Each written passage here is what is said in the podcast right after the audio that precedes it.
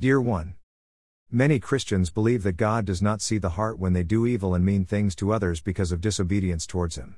Yes, there are Christians who are going through difficult times in their lives and instead of humbling themselves under the ruling of Christ and learning their lessons from Him, disciplining lessons, are letting their hearts to become hard to His voice and chose to do evil doings to other fellow Christians, in heart rebellion towards God.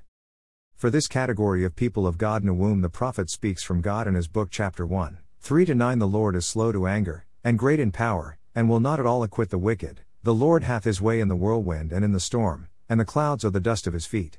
He rebuketh the sea, and maketh it dry, and drieth up all the rivers. Bashan languisheth, and Carmel, and the flower of Lebanon languisheth.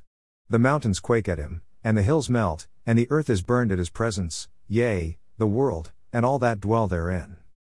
Who can stand before his indignation? And who can abide in the fierceness of his anger?